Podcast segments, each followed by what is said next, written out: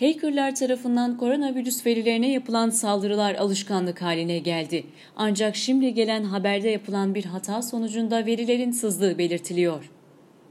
Brezilya'da bir hastane çalışanı bütün protokollere rağmen hassas hükümet verilerini GitHub'a yükledi. Yüklenen bu verilerde kullanıcı adları, parolalar ve erişim anahtarları bulunuyordu. Bu verilerin bulunduğu tablonun GitHub'a yüklenmesinden sonra 16 milyon Brezilya'nın verisi sızmış oldu. Sızdırılan verilerde Brezilya hükümeti tarafından COVID-19 hastalarının tutulduğu veri tabanları olduğu aktarıldı. Veri tabanlarında hasta adı soyadı, adres, kimlik bilgileri gibi verilerin tutulduğu aktarılıyor. Ayrıca sızdırılan bilgiler arasında Brezilya Başkanı'nın da verilerinin olduğu belirtildi. Olayın yaşanmasının ardından veri tabanlarının güvene alındığı aktarıldı.